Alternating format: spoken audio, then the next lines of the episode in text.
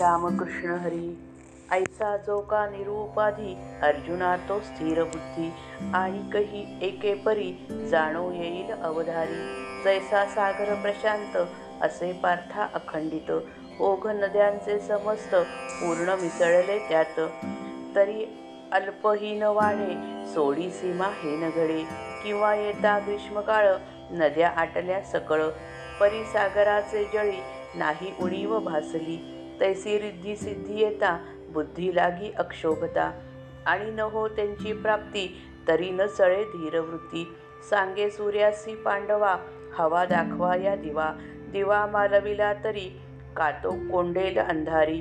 रिद्धी सिद्धी तैशा परी आली किंवा गेली तरी. नसे तयासी आठव ऐसा बाणला स्वभाव. की जो निजांतरी पूर्ण महासुखी झाला मग्न. रम्य स्वग्रहा पाहून तुच्छ ज्यासी इंद्रभुवन त्यासी भिल्लाची झोपडी सांग पार्था कैसी ओढी अमृतासी नावे ठेवी तो न जैसा कांजी सेवी तैसा स्वानुभवी योगी रिद्धी सिद्धी ते न भोगी. पार्था नवल हे देख तुच्छ जेथे स्वर्ग सुख तेथे रिद्धी सिद्धी गौण मग पुसे त्यासी कोण. ऐसा आत्मज्ञाने तुष्ट ब्रह्मानंदे परिपुष्ट. तोची स्थित प्रज्ञ भला जाण अर्जुना एकला. दूर करोनी मीपणा सर्व सोडोनी कामना स्वये विश्व होऊनी तो विश्वामजी विश्वा माझी वावरतो. ऐसा ब्रह्मभाव अर्जुना निस्सीम. भोगिता निष्काम जाहले जे. परब्रह्मपद नित्य परिपूर्ण. पावले ते जाण अनायासे. ज्ञानरूप होता. रोधितेना चित्ता तया व्याकुळता. देहांतीची तीच ब्रह्मस्थिती. स्वमुखे श्रीपती सांगे पार्थाप्रती ऐके राजा.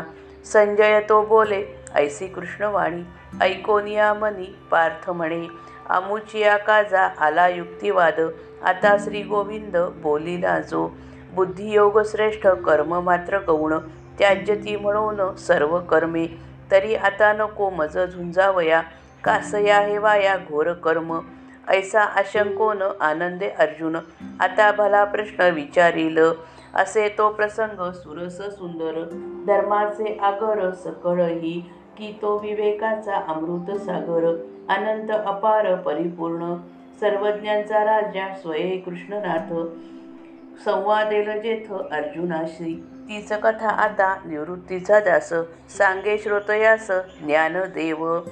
हरये नमः हरये नमः हरये नमः. श्रीकृष्णार्पणमस्तु. जय जय रघुवीर समर्थ. इति द्वितीयोध्यायः समाप्तः.